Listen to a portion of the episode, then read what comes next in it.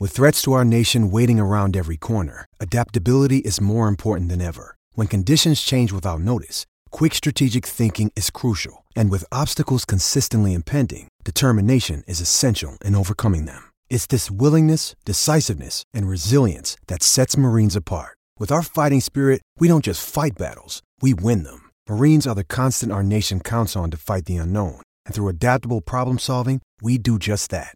Learn more at marines.com. This is Jeremy McGrath. And now, Pit Pass Radio. Hello again, everybody. It is Pit Pass Moto Racing Weekly. How are each and every one of you? Hope you're doing well. Uh, weather is turning in the Midwest even as we speak. Six to eight inches of snow uh, due on today, and tomorrow doesn't look any better. I know there's a sheet of ice underneath most of the snow, so be careful out there. Unless you're going dirt bike riding, for example, I don't know, Three Palms in Texas. Tony, you were just there. Yeah, it was fun. We had uh, the weather wasn't great, but it was definitely better than this. We went down just kind of a quick weekend. You know, the week before I was I was at the Mojave Desert riding up at Bean Canyon. That was awesome, but uh, doing a little hill climbing. But this weekend we went down to Texas. I actually drove the Sprinter van down and stopped at Stillwater 500 Guy Cooper's brother's there out riding. He, the dentist that works at the prison, and uh, I hadn't seen him in 20 years. I talked to him, and uh, we got invited to go back to Guy's house. We didn't. We went on down to Conroe and rode in Texas, but so we rode the Stillwater 500, and then we went down to Three Palms and rode, and the tracks. I was feeling pretty good. I like fun. that. Yeah, it was a good trip.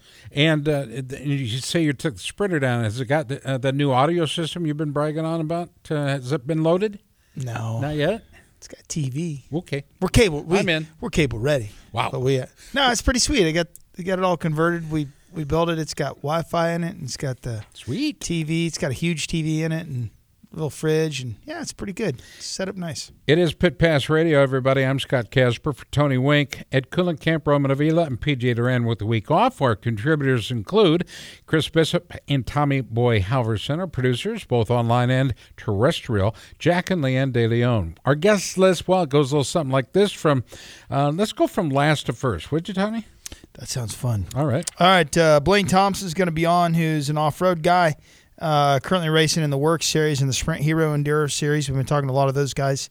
Uh, Andrew Luker, who is returning to the AFT singles class flat track, American flat track racer. Uh, he's going to be on, so a little backstory there, but we'll talk about it with him on the show. Um, Benjamin Smith, who's uh, a road racer. He was the uh, 2017 Moto America KTM RC Cup champ. Uh, finished 2018 series in 18th place, so the Super Sport. So um, we'll talk to him. So we got some road racers. Uh, Kristen Beat, who's named Miss Sprint Cup.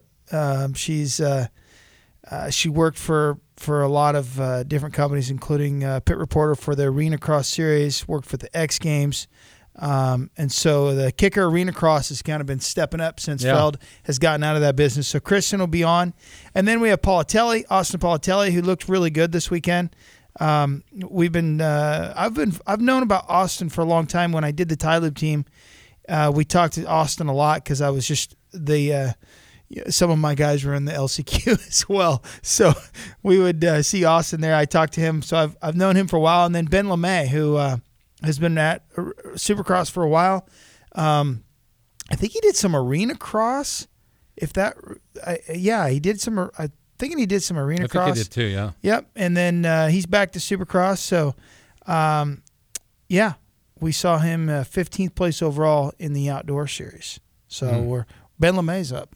Yeah, not only is Ben LaMay up, I will tell you, go to Racer X for all the news that's fit to print. Racer X learned through multiple sources, by the way, that uh, uh, the reigning Monster Energy AMA Supercross champ Jason Anderson, well, he had a big crash while riding on Monday and has uh, injured his arm. Internal injuries are also suspected. Further medical uh, exploration is due up this week. So we pray for him, and uh, we hope that um, that he comes out of this okay. Broken rib.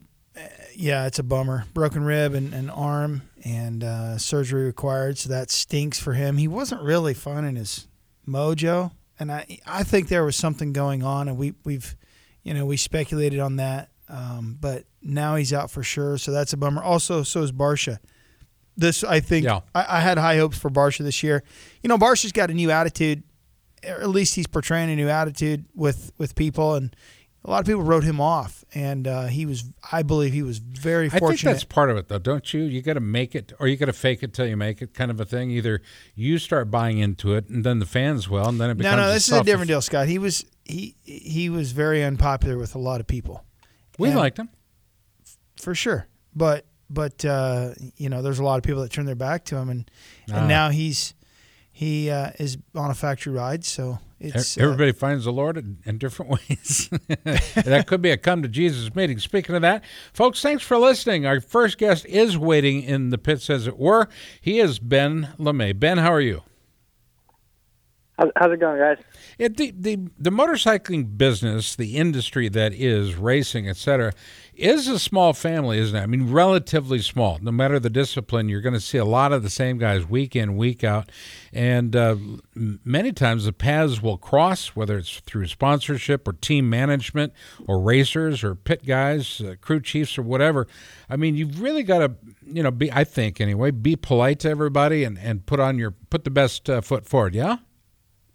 Yeah, definitely. You gotta, uh, you know, treat everyone fairly, and um, definitely don't burn any bridges in this industry for sure. Ben. How is the dirt biking business for you, bud? Uh, everything's going good. Yeah, I'm, uh, I'm having a good time. You know, racing and uh, staying healthy and just enjoying it. But uh, industry is, is treating me well. Um, I've got a great group of sponsors and uh, team behind me with the Fly TPJ Racing team. Um, they are helping me out tremendously for Supercross and outdoors uh, coming up this summer. So, um, yeah, I'm doing great. Everything in my corners is uh, working out well. Look pretty good Saturday. Yeah, not too bad. You know, it's uh, it started out a little rough. I, I've been struggling with my one lap heaters. Um, used to be really good at at going out and practice and just laying it down and, and getting a good time, but maybe that I'm the older I'm getting, I'm not going as fast in practice. I don't know what it is, but um, yeah, I, was I missed the because for the triple crowns they take the top 18 out of practice, and I was 19. Wow. So I missed it by about a thousandth of a second. Um, so I had to go to the LCQ to qualify for the mains, and, which I whole shot it and won that. But um, just a race that I didn't want to do and have to, you know, waste more energy. But uh, long term, it, it was good. Got some more track time, and main events was was well. Um, I got a fifth, uh, 15th in the last main, and I was feeling good. So um, yeah, overall the day was good. So I, I you probably heard in the open we were talking about. I went down to Three Palms and Road this past weekend, and so we we go to dinner afterwards. We go back to the hotel, and and uh, before the TV broadcast took off on at the hotel, I get on my phone and I'm watching, and I'm watching. I'm confused because it's the Triple Crown, um, and I'm like, why am I watching Ben LaMay? I think that's Ben Le- LaMay, the 90. You're like 907 or is that right? 907.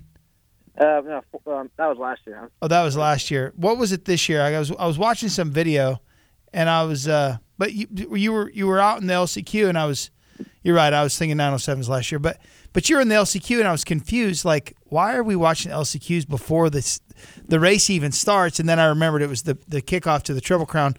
It was it was definitely even for just a fan, it was an adjustment. What did you think though as a rider? Yeah, it is. It is definitely weird because you do practice uh, three three regular practice sessions, and then right after that, you go straight into the LCQ. Um, and then, depending if you make it or not, there's like a three hour break, and then you do your mains um, at the night show. But um, I I don't like it personally, um, and I think me as well as a lot of other racers don't prefer it, um, just because Supercross is dangerous as it is. Um, and I think with you know every time you have to start and do the first couple laps with everybody, um, the risk goes up really high for injuries and things to happen. Um, and when you have to do that three times, um, it's just it's just not good. Um, and then so for and, and even for guys that are at the top level, running one, two, three, four, five. I mean, those guys are really, really pushing it, and I feel like the risk of injuries are pretty high. Um, you know, anything can happen on a, on a start, and then you know you've seen people get landed on. I've landed on people. You know, just you just never know what's going to happen. Um, so I would prefer you know just do a normal heat race and just do a main event. But um, I get why they do it because it is more racing, and the the, the shorter motos um, are more exciting for the fans. Right. Um, I think for the TV as well. So for an entertainment aspect, I get it for sure. It's uh, it's good in that that aspect. Well, what? I don't know. Personally, I don't know because it, it, people. I think for the um, a lot of people that aren't maybe they don't even watch every weekend. You know that kind of thing. I think that it's confusing, and I think that it's maybe their attention span isn't there. Like I have to. I okay. So they're all three main events, but they average the. Th- you know what I mean? There's a reason why outdoor motocross fans are educated and they get it and they they're going to drive to the backwoods. You know, nobody's driving to Spring Creek.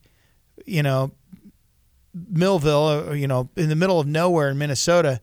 To, to go watch a race unless they're an educated or they know somebody that is versus on TV you've got you know you've got all the, the, the guys that aren't are you know they're not it's not in their blood like you and I Ben that this is all you know this is this is what we think about And you're being day. educated during the race. If you're sitting there watching your TV, Yeah. you're being educated by guys that have been there, done that.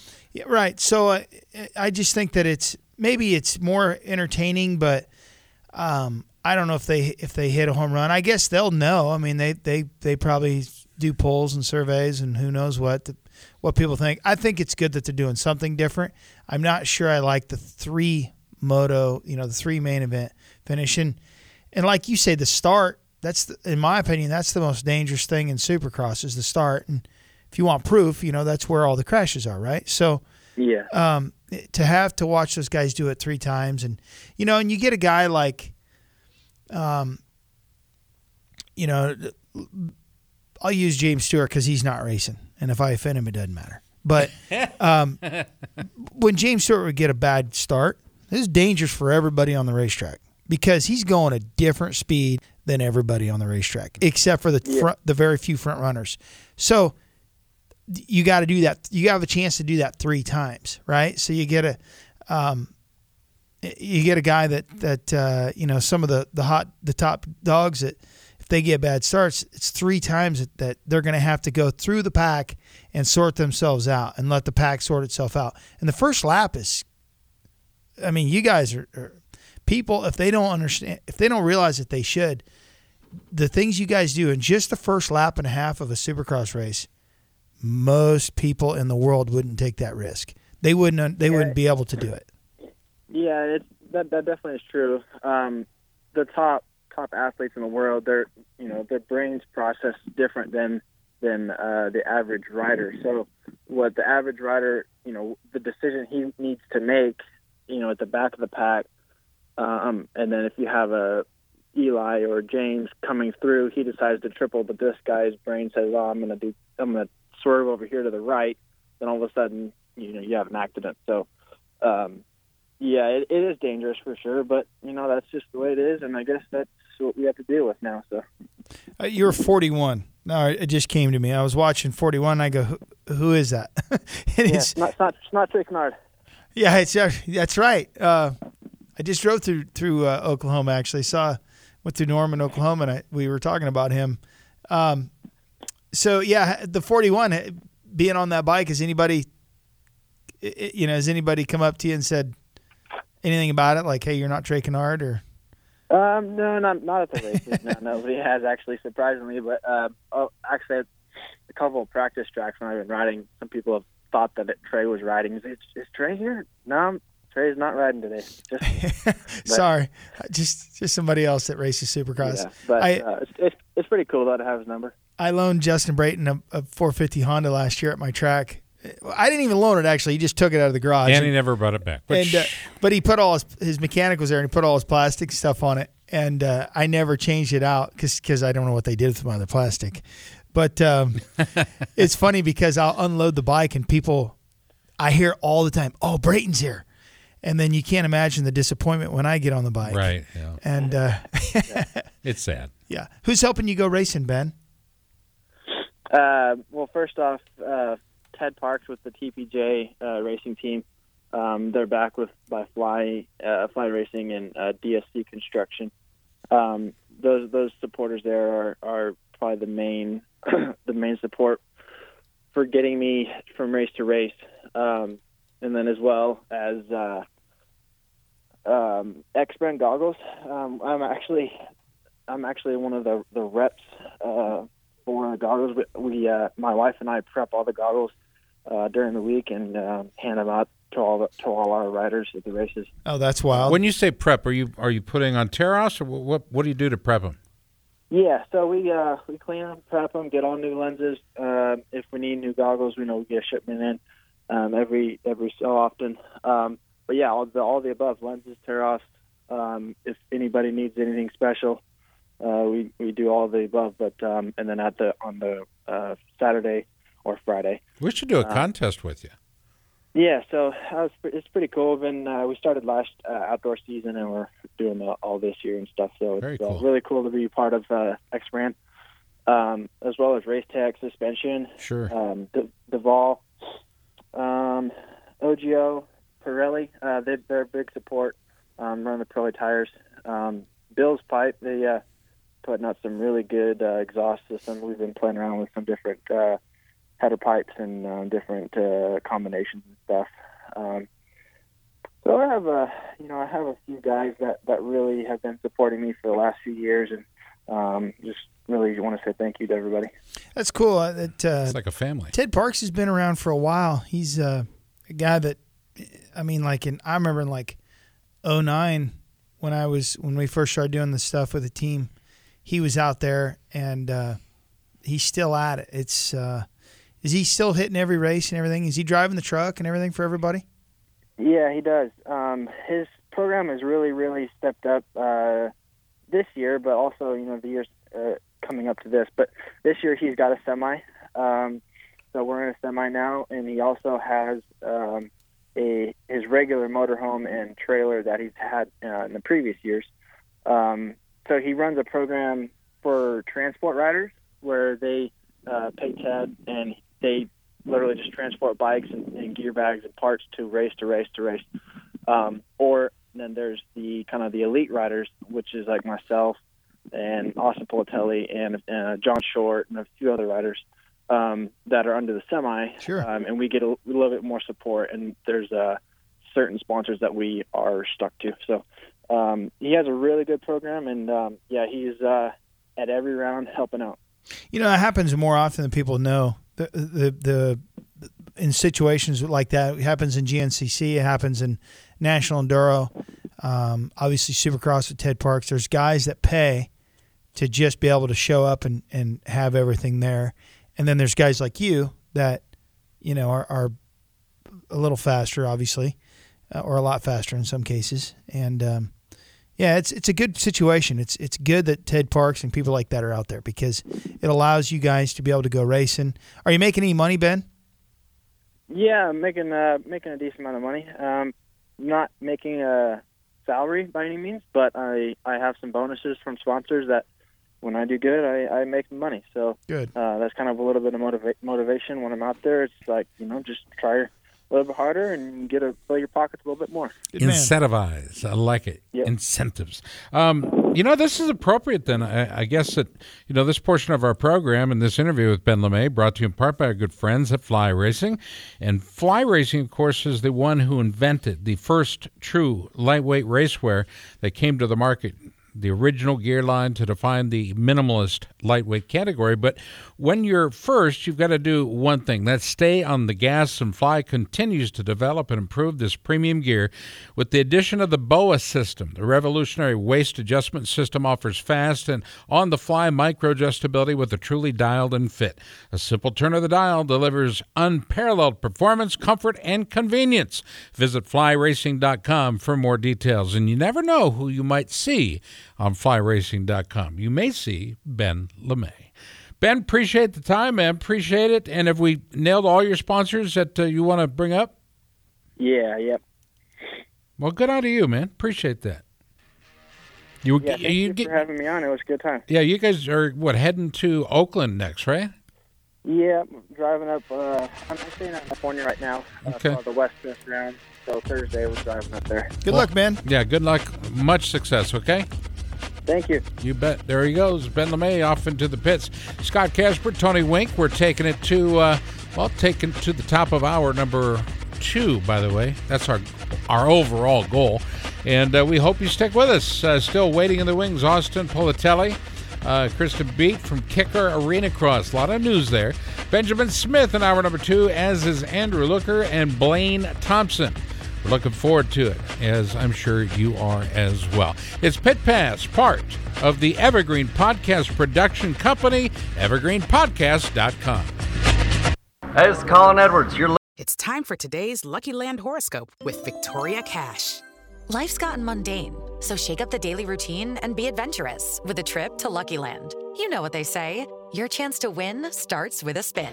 So go to luckylandslots.com to play over 100 social casino style games for free for your chance to redeem some serious prizes. Get lucky today at luckylandslots.com. Available to players in the U.S., excluding Washington and Michigan. No purchase necessary. VGW Group, void where prohibited by law. 18 plus terms and conditions apply.